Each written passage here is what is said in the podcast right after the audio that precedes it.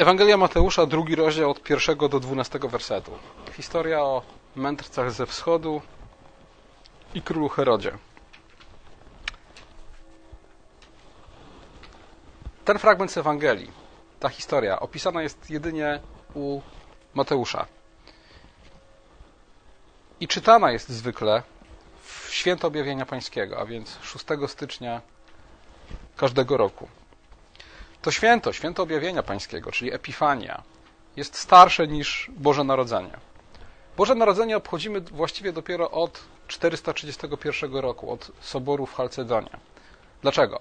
Sobór w Chalcedonie zdefiniował na nowo e, naukę o podwójnej naturze Chrystusa, o naturze boskiej i ludzkiej, o tym, jak one się do siebie mają i zaakcentował na nowo to, że Chrystus jest stuprocentowym Bogiem, ale jednocześnie stuprocentowym człowiekiem. I że ta boska natura w Chrystusie w żaden sposób nie przyćmiła ludzkiej, w żaden sposób jej nie pozbawiła realności.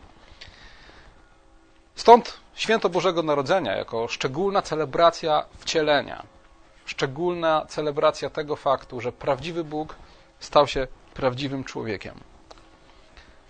Święto Objawienia Pańskiego, starsze niż Boże Narodzenie, kładło nacisk na inny aspekt.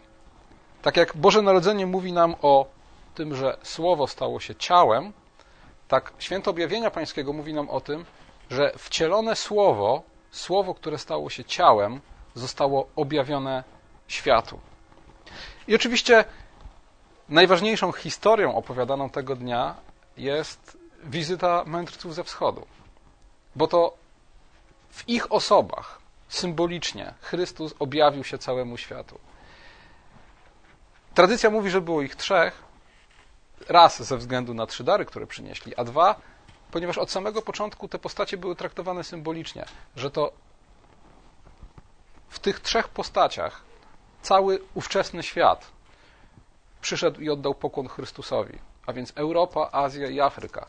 Dlatego zwykle jest tak, że jeden z królów jest przedstawiany z europejskimi rysami, jeden azjatyckimi, a jeden jest czarny. Oczywiście nie wiemy, ile było ich królów i nie wiemy, czy był wśród nich czarny. Wiemy, że jest raczej mało prawdopodobne. Natomiast wiemy, że rzeczywiście było to pierwsze objawienie wcielonego słowa pogańskiemu światu. Światu poza ludem wybranym. Ale ze świętem objawienia pańskiego łączy się zwykle również dwie inne historie które bywają opowiadane bądź tego samego dnia, bądź w czasie następującym krótko po śmierci, po, po święcie objawienia. Druga z tych historii to chrzest Jezusa w Jordanie, nazywany niekiedy drugim objawieniem pańskim i pierwszy cud, którego Chrystus dokonał w Kanie Galilejskiej, nazywany niekiedy trzecim objawieniem pańskim. Kiedy mędrcy pokłonili się Chrystusowi, słowo wcielone zostało objawione światu. Kiedy Chrystus przyjął chrzest w wodach Jordanu, słowo wcielone zostało objawione Izraelowi.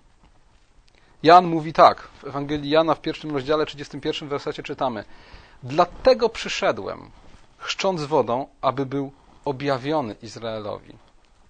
Jan mówi: Po to to wszystko. Jeśli pytacie, po co przyszedłem, jeśli pytacie, czemu ma służyć i do czego prowadzi moja służba, to, że udzielam ludziom chrztu w Jordanie, to odpowiadam. Po to, aby został objawiony Izraelowi. A w jaki sposób został objawiony Izraelowi? Jak wiemy, kiedy Chrystus wychodził z wody po swoim chrzcie, wtedy stąpił na niego Duch Święty pod postacią gołębicy i dał się słyszeć głos z nieba mówiący: Ten jest mój syn umiłowany, jego słuchajcie. A więc to jest ten moment objawienia wcielonego słowa Izraelowi. Sam Bóg uwierzytelnia Chrystusa. Głosem z nieba oznajmiając Jego słuchajcie, to jest mój syn umiłowany. Głos z nieba to nie jest, słuchajcie, taka, takie częste zjawisko w Biblii. Tak naprawdę głos z nieba powinien nam się kojarzyć tylko z jedną historią starotestamentową z Synajem. To tam dał się słyszeć głos z nieba kiedy Bóg nadawał prawo Izraelowi. A więc zobaczcie, widzimy tutaj podobieństwo tych dwóch historii. Nie?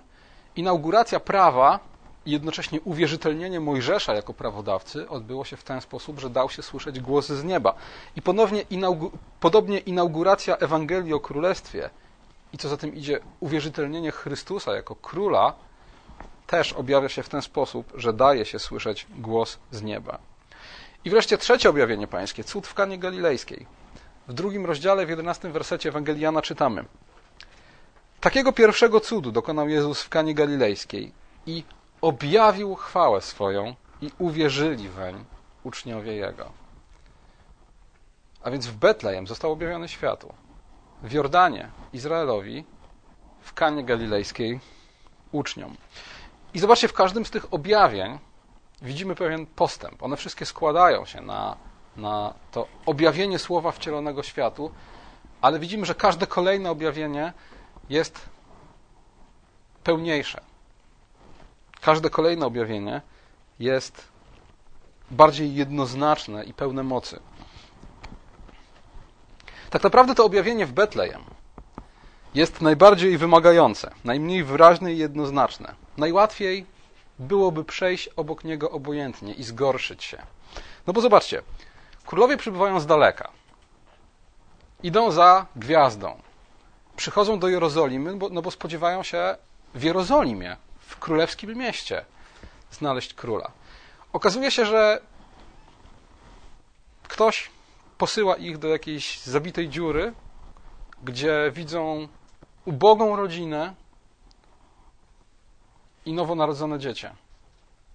Pozbawione jakiegokolwiek splendoru, jakiejkolwiek królewskiej chwały. Łatwo byłoby się zgorszyć, łatwo byłoby się powiedzieć, nie tak to sobie wyobrażaliśmy. To nie może być ten, na którego wskazuje gwiazda. To nie może być ten, którego narodziny zapowiada niebo. A jednak uwierzyli, oddali pokłon. Za drugim razem w Jordanie jest głos z nieba. A więc idziemy już krok dalej. To, to, to wszystko jest bardziej wyraźne, to wszystko jest bardziej konkretne. Ale Chrystus, sam Chrystus, pozostaje w tym bierny. On przyjmuje chrzest, on wychodzi z wody i właściwie jest w całej tej historii bierny. To głos z nieba oznajmia, kim Chrystus jest. Podczas kiedy w Kanie Galilejskiej to już Chrystus tym, co czyni, objawia całą swoją moc. Dokonuje cudu, a jak wiemy, w Ewangelii zawsze cud to znak. Cud to nie jest tylko objaw nadzwyczajnej mocy, ale to jest znak wskazujący na, na pewne, pewne duchowe prawdy. Mówiłem o tym swego czasu szczegółowo, także nie będę, nie będę się na tym zatrzymywał. Przypomnę tylko, że ten znak miał wiele znaczeń, bardzo takich dobitnych i pełnych mocy. Jak Mojżesz przemienił wodę w krew, a więc życie w śmierć, tak Chrystus przemienia wodę w wino, a więc życie w radość. To, co dobre, w to, co jeszcze lepsze. Woda służąca do obmywań, bo do tego służyły stągwie kamienne, a więc woda, która wskazywała na potrzebę przebaczenia grzechów, zostaje przemieniona w wino, które jest symbolem Ducha Świętego i radości nowego życia w duchu.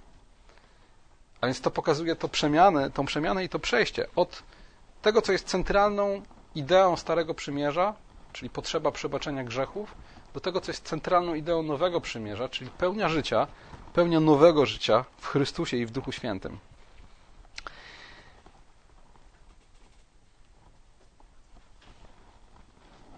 Patrząc na te trzy objawienia pańskie, warto pamiętać o, o tym, o czym mówi Chrystus w Ewangelii Łukasza w 12 rozdziale, w 48 wersecie. Komu wiele dano, od tego wiele będzie się żądać, a komu wiele powierzono, od tego więcej będzie się wymagać. Bóg na tym etapie historii objawił się pogańskiemu światu w sposób, wydawałoby się, najmniej wyraźny i jednoznaczny. Znacznie mocniej i wyraźniej objawił się Izraelowi, a z całą swoją mocą na tym etapie historii objawił się swoim uczniom. I patrząc na wszystkie te grupy, na mędrców ze wschodu, na Izraelitów i na uczniów, powinniśmy pamiętać o tym, że każdy z nich przez Boga był sądzony w oparciu o to, co otrzymał.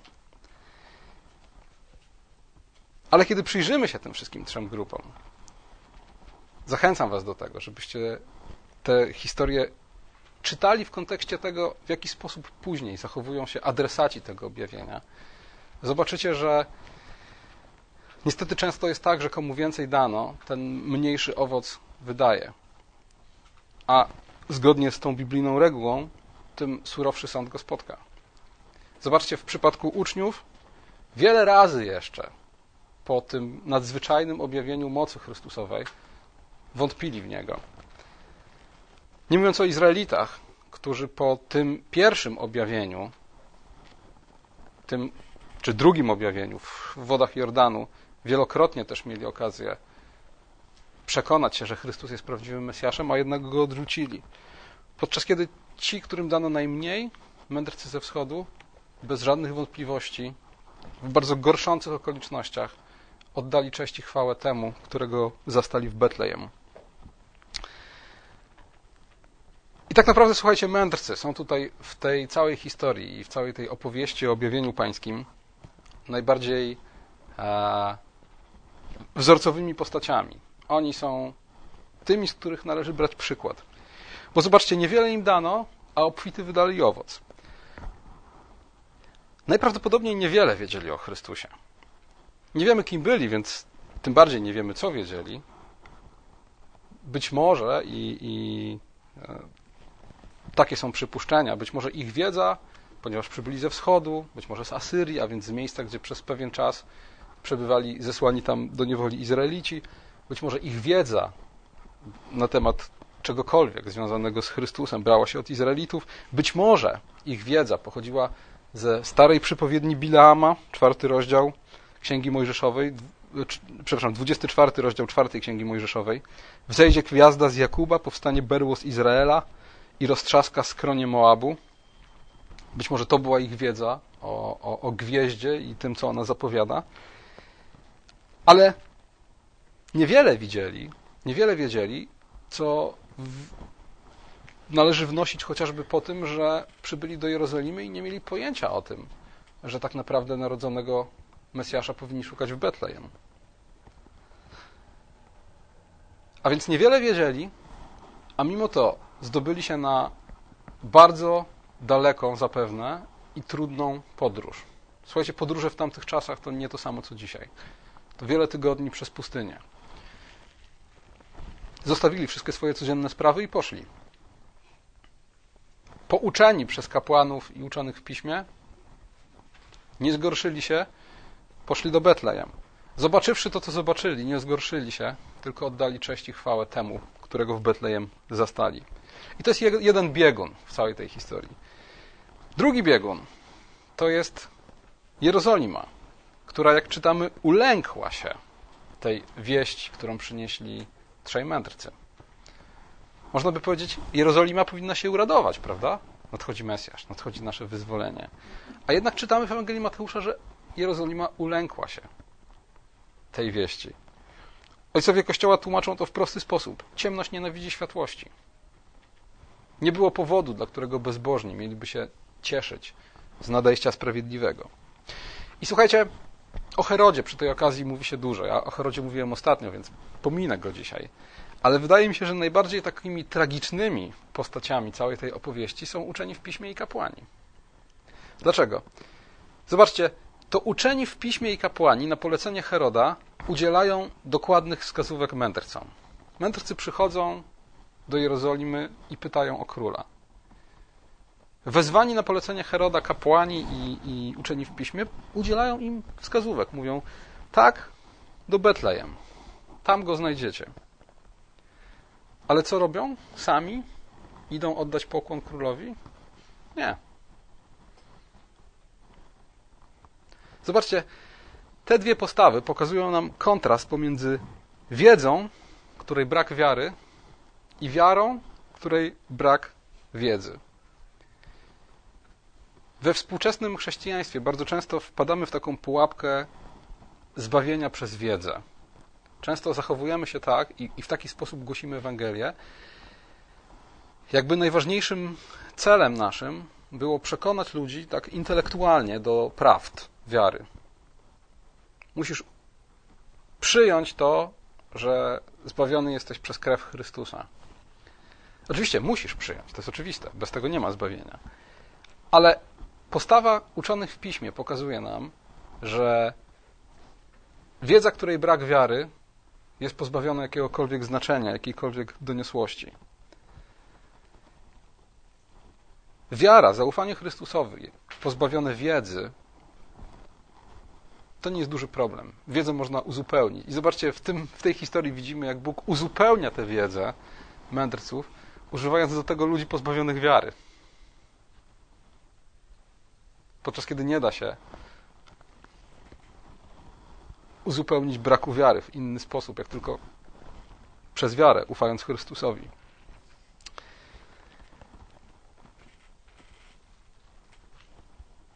Ci uczeni w piśmie i kapłani są dla nas przykładem tego, że można poświęcić całe życie, prawdopodobnie tak było w ich wypadku, na służbę Bożą i zgłębianie Pisma Świętego i pozostać człowiekiem bez wiary.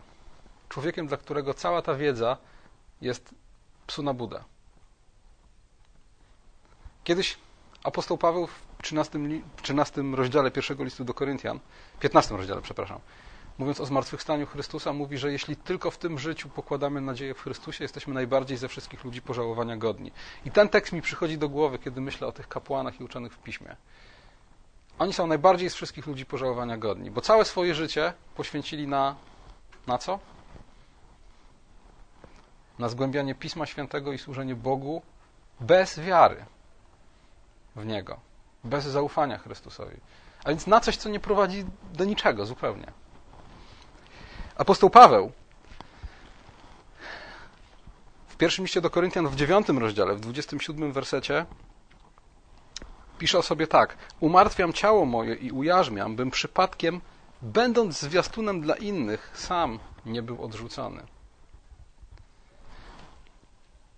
Mówiąc o umartwianiu ciała i ujarzmianiu go, Paweł ma na myśli oczywiście ćwiczenie się w pobożności, tak? Czyli znowu wiarę, która jest czynna w miłości.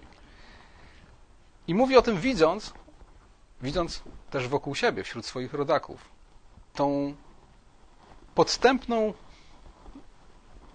i zupełnie niewyobrażalną sytuację, w której ktoś może być zwiastunem dla innych, nauczycielem Słowa Bożego, może poświęcić życie na zgłębianie go, a jednocześnie być człowiekiem pełnym wiedzy i całkowicie pozbawionym wiary. Co oczywiście do niczego nie prowadzi. Wiara, słuchajcie, wiara, która jest czynna w miłości, ta wiara, która prowadzi do zbawienia, to nie jest wiedza, to jest czyn. To jest to, co robimy ze swoim życiem. Wiara, która jest czynna w miłości, to jest zaufanie Chrystusowi, które prowadzi cię do czynu wiary, do tego, żeby iść za Chrystusem. Wiedza kapłanów na nic im się zdała, bo oni zostali w Jerozolimie. Oni nie poszli oddać pokłonu nowonarodzonemu królowi. Wiara królów, wiara mędrców oznaczała, że kiedy tylko uzupełnili wiedzę, natychmiast zrobili to, czego Bóg od nich oczekiwał. Poszli, oddali cześć i pokłon. A więc słuchajcie, każdy z nas, skoro Paweł sobie zadawał to pytanie, skoro Paweł widział tą, to niebezpieczeństwo, musi, musimy je widzieć również my. Każdy z nas musi pamiętać o tym, że można być zwiastunem dla innych, a sam zostać, samemu zostać odrzuconym. Dlatego każdy z nas musi pamiętać o tym, że tym, czego Bóg od nas oczekuje, nie jest wiedza, a wiara. A więc zaufanie Chrystusowi, wiara, która jest czynna w miłości, wiara, która przechodzi w czyn.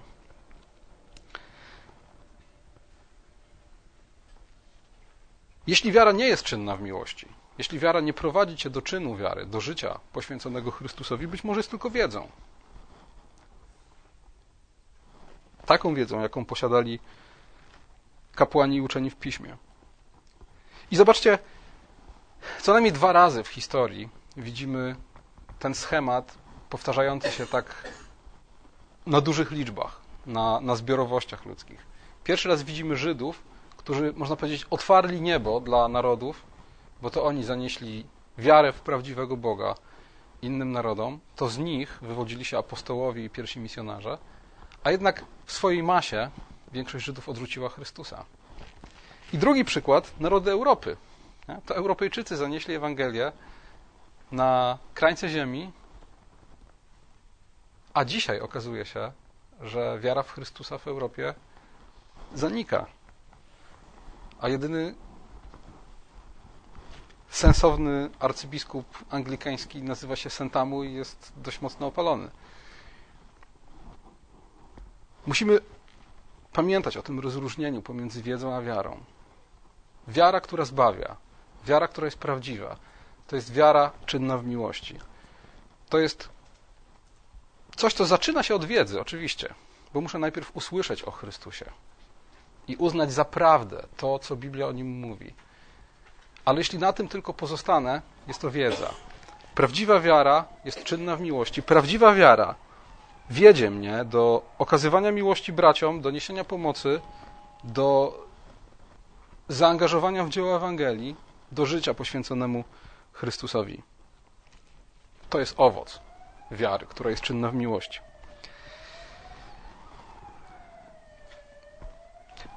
Jeszcze jedno słowo na temat gwiazdy, która prowadziła mędrców. Zwróćcie uwagę na to, że ta gwiazda byłaby zupełnie bez znaczenia, gdyby była pozbawiona kontekstu słowa. Prawda? Po pierwsze, gdyby nie, gdyby nie dawna przepowiednia, mędrcy w ogóle nie wiedzieliby, co to za gwiazda i dlaczego mają za nią iść. Druga sprawa, gwiazda doprowadziła ich do Ziemi Świętej, ale to słowo, zwiastowane im przez kapłanów i uczonych w piśmie, było im potrzebne, aby iść dalej, aby z Jerozolimy trafić do, do Betlejem. Ta historia uczy nas, że cokolwiek wskazuje nam na Boga, jest samo w sobie pozbawione znaczenia, jeżeli nie jest w kontekście Słowa Bożego. Czy to jest sakrament, woda chrztu, chleb i wino wieczerzy pańskiej, czy to jest okazana komuś miłość. Wszystkie te rzeczy będą pozbawione znaczenia i nie poprowadzą nas do Chrystusa, jeżeli nie towarzyszy temu zwiastowane słowa. Można powiedzieć, że jeśli chcemy dojść do Chrystusa, tak jak doszli do Niego mędrcy, musimy iść za Słowem. Jeżeli chcesz doprowadzić kogoś do Chrystusa, musisz mu wskazywać na Słowo. A więc okazywanie komuś miłości, cierpliwości, łaskawości, to wszystko jest dobre, to wszystko rzeczywiście prowadzi ludzi do Chrystusa, ale pod jednym warunkiem, że dzieje się to w kontekście słowa. Rzeczy same w sobie, czyny same w sobie, czy to czyn miłości, czy to sakrament, czy to gwiazda na niebie, niczego nie znaczą i niczego nie mówią, jeżeli nie są w kontekście Bożego Słowa. Na koniec symbolika darów, to o czym mówiłem dzieciom. Mędrcy złożyli Chrystusowi złoto, kadzidło i mirrę. Złoto oznacza królestwo i bogactwo. Kadzidło cześć i uwielbienie, ponieważ jest symbolem modlitw. Mirra cierpienie i śmierć, ponieważ jest to balsam, którym balsamowano ciała zmarłych. A więc w ten sposób uznali w nim króla i przynieśli mu, zgodnie z proroctwem Izajasza, które czytaliśmy dzisiaj, 60 rozdziałem, przynieśli i złożyli u jego stóp bogactwo narodów, uznali w nim Boga, składając u jego stóp modlitwy i wreszcie wskazali w proroczy sposób na jego mękę i śmierć, składając u jego stóp mirrę. Ale słuchajcie, co ciekawe, wszystkie te dary znajdziemy też w świątyni i wszystkie te dary wskazują nam na, na ten przebłagalny, kapłański charakter służby Chrystusa. Bardzo wiele przedmiotów w świątyni wyłożonych było złotem, czy też sporządzonych było ze złota. Kadzidło było oczywiście obowiązkowym elementem składania ofiar, a z kolei mirra była też składnikiem maści, jaką namaszczano kapłanów. A więc nie tylko królestwo, bóstwo, śmierć i zmartwychwstanie Chrystusa, ale też kapłański, przebłagalny charakter jego, jego służby odnajdujemy w tych trzech darach. Natomiast myślę, że tak jak mówiłem dzieciom, te trzy dary mogą być też dla nas pouczeniem tego, pouczeniem co do czego, w jaki sposób my powinniśmy zbliżać się do Boga i jakich darów Bóg oczekuje od nas. Złoto to jest to bogactwo narodów, które napływa do Chrystusa. To jest ten, ta księga Izajasza.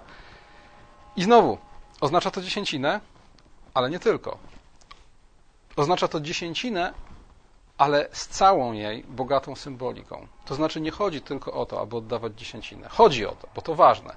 Ale chodzi o to, żeby ta dziesięcina była znakiem tego, że wszystko, co mamy i wszystko, czym jesteśmy, zawdzięczamy Bogu i poświęcamy Bogu. Wszystko, co mamy i wszystko, czym jesteśmy, do Boga należy. Oddając 10% naszego dochodu Bogu, nie wolno nam myśleć w ten sposób, że to jest 10% dla Boga, ale reszta należy do mnie. Oddając 10% dochodu Bogu, wyznajemy w ten sposób, że wszystko, co mamy, należy do Boga. To jest oddzielone na szczególny cel, a dysponowanie całą resztą powinno odbywać się na Bożą chwałę i w Bożej mądrości. Kadzidło to nasza modlitwa.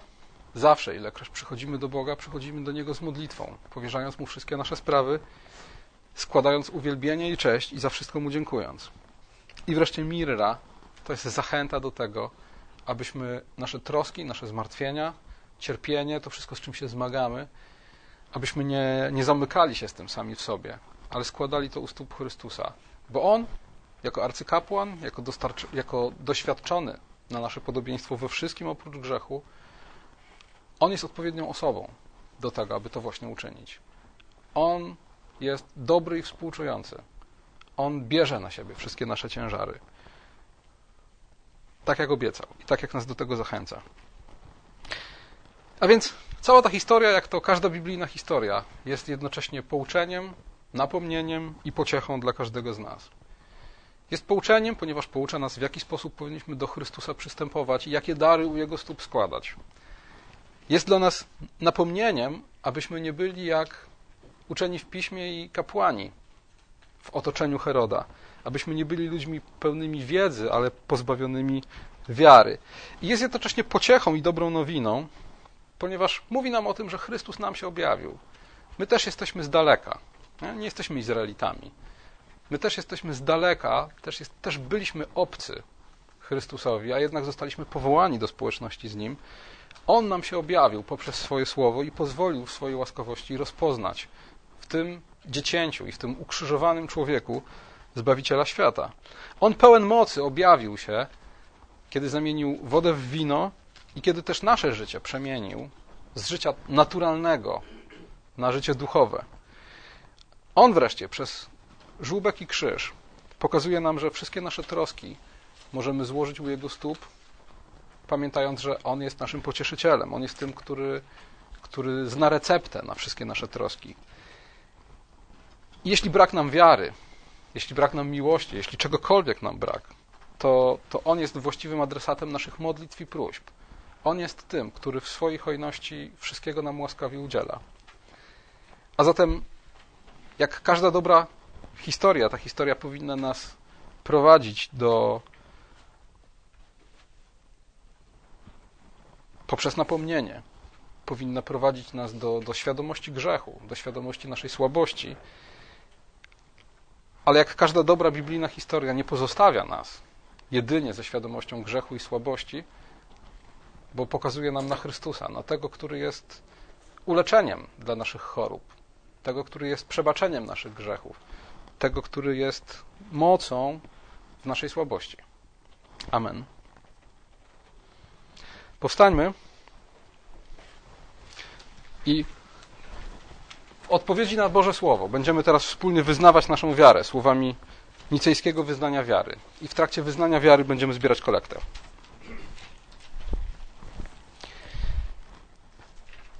Wierzę w jednego Boga, Ojca Wszechmogącego, Stworzyciela nieba i ziemi, wszystkich rzeczy widzialnych i niewidzialnych, i w jednego Pana, Jezusa Chrystusa, Syna Bożego jednorodzonego, który z Ojca jest zrodzony przed wszystkimi wiekami.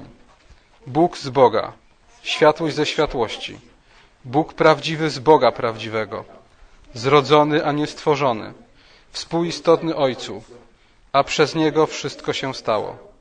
On to dla nas ludzi i dla naszego zbawienia stąpił z nieba i za sprawą Ducha Świętego